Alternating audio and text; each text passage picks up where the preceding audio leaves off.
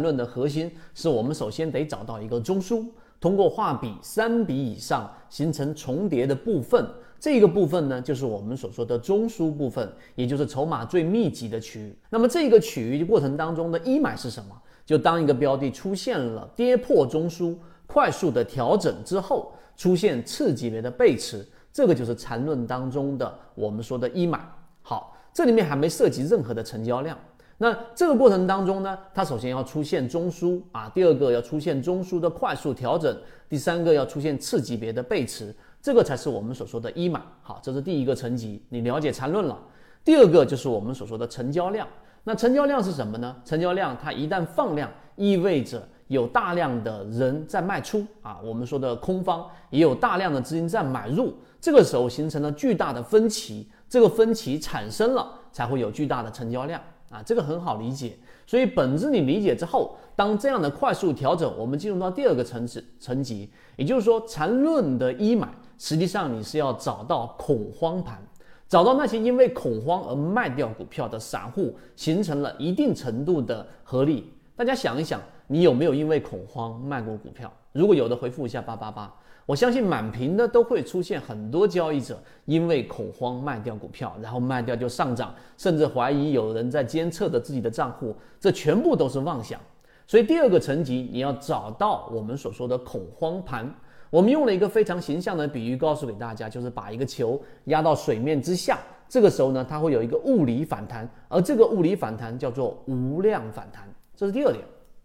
第三点，配合我们现在放出来的这张图。在 A 区域，你会发现，经过一波上涨之后的盘整，这个盘整是调整的，实际上量能是已经形成了一定的放量的。那你要明白，这个过程当中并不属于我们所说的恐慌盘，也并不属于我们所说的这个把皮球压到水面之下。所以这个区域的放量，其实你去做建仓的风险性非常高。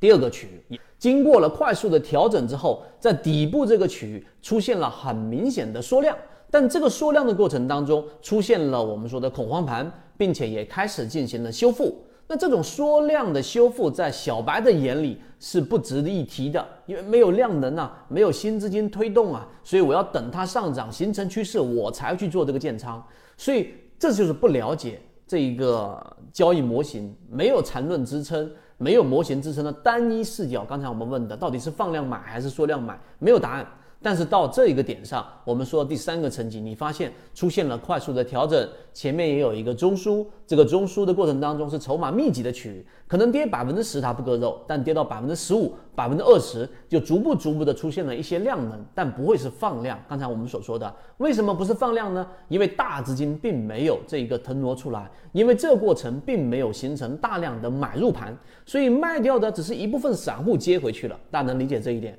所以这个我们说的 B 区域就形成了我们所说的缠论的一买，那这个后面的走势大家看到了，我们是经历过的，不是停留在这个位置讲历史，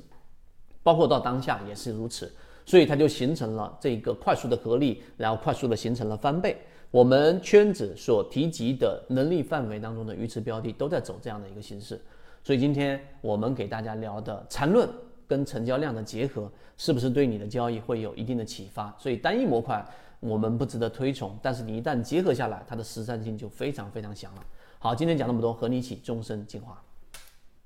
我们一直秉持着授人以鱼不如授人以渔的一个理念，给所有的股民提供一个学习和交流的平台。更多完整版视频在我的朋友圈 KDJ 八九六三里面可以找到。